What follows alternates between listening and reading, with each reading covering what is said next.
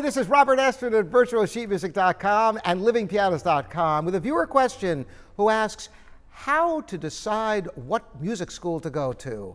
This is an extremely difficult choice for so many musicians.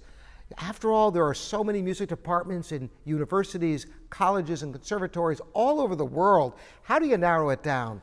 Well, there's the obvious things. Well, you want to go to a school that, you know, has good ensembles, so you get to play with good musicians, good orchestras to play in if you're a wind uh, player or a string player. There are many things that come into play.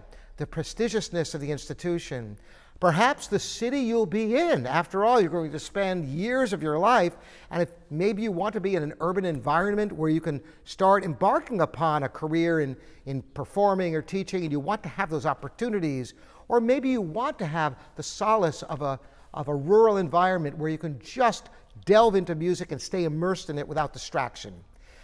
But you know, when I was facing this challenge myself, there was one criteria which rose above all the others, more so than every other decision combined, which is this.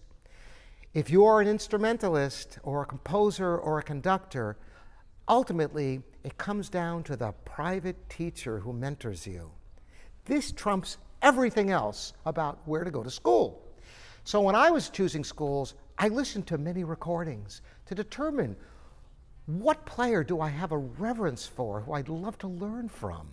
Because after all, you could go to the finest conservatories in the world, but if your teacher is not a great teacher or not the right teacher for you, you're not going to get what you need to develop your art because you can have all the theory background and music history background in the world, get to play in good groups, but if you can't master your instrument or your craft, you're really dead in the water.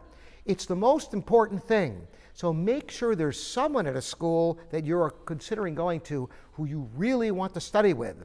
Now, the challenge is tremendous in this regard because just because somebody can play well doesn't mean that they can teach well. And the opposite is true. There are people, for example, who had illustrious careers years ago, but maybe they have physical ailments and they don't perform and haven't performed in years, but they might be great nurturing teachers who can really help you.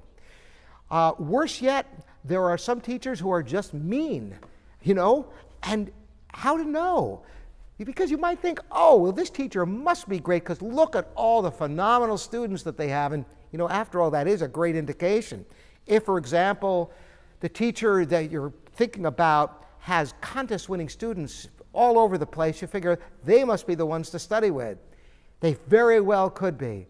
But I've also seen the situation where an illustrious name goes to an institution, so all the most talented students applying to that school vie for this teacher, so they have people who are already on such a high level that all they're really doing is coaching them, not so much teaching, just putting the final refining touches on their playing and getting all the credit for it, the work that somebody else did with them for years previous.